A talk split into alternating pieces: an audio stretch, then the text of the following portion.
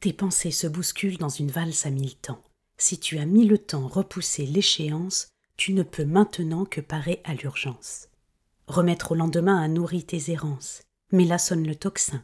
C'est l'heure des conséquences. Les défis s'accumulent et pourtant tu attends.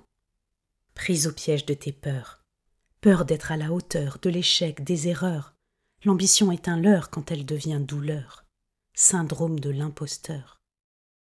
Si l'objectif est flou et qu'il manque de sens, trompé par nos croyances à l'instinct pessimiste, l'acte de résistance est un frein qui persiste. À défaut de méthode, on fait des to-do parce que c'est à la mode chez les bons moralistes. Quand ils me désavouent, je suis ce que je pense. Je suis la faculté à l'immobilité. Je suis difficulté trop d'émotivité, comme en captivité de culpabilité. Poids de la société ou de l'éducation, on nous vend l'inaction comme un péché mortel, sans même une solution, un procès sans appel. Il est temps de vous lire ce message personnel.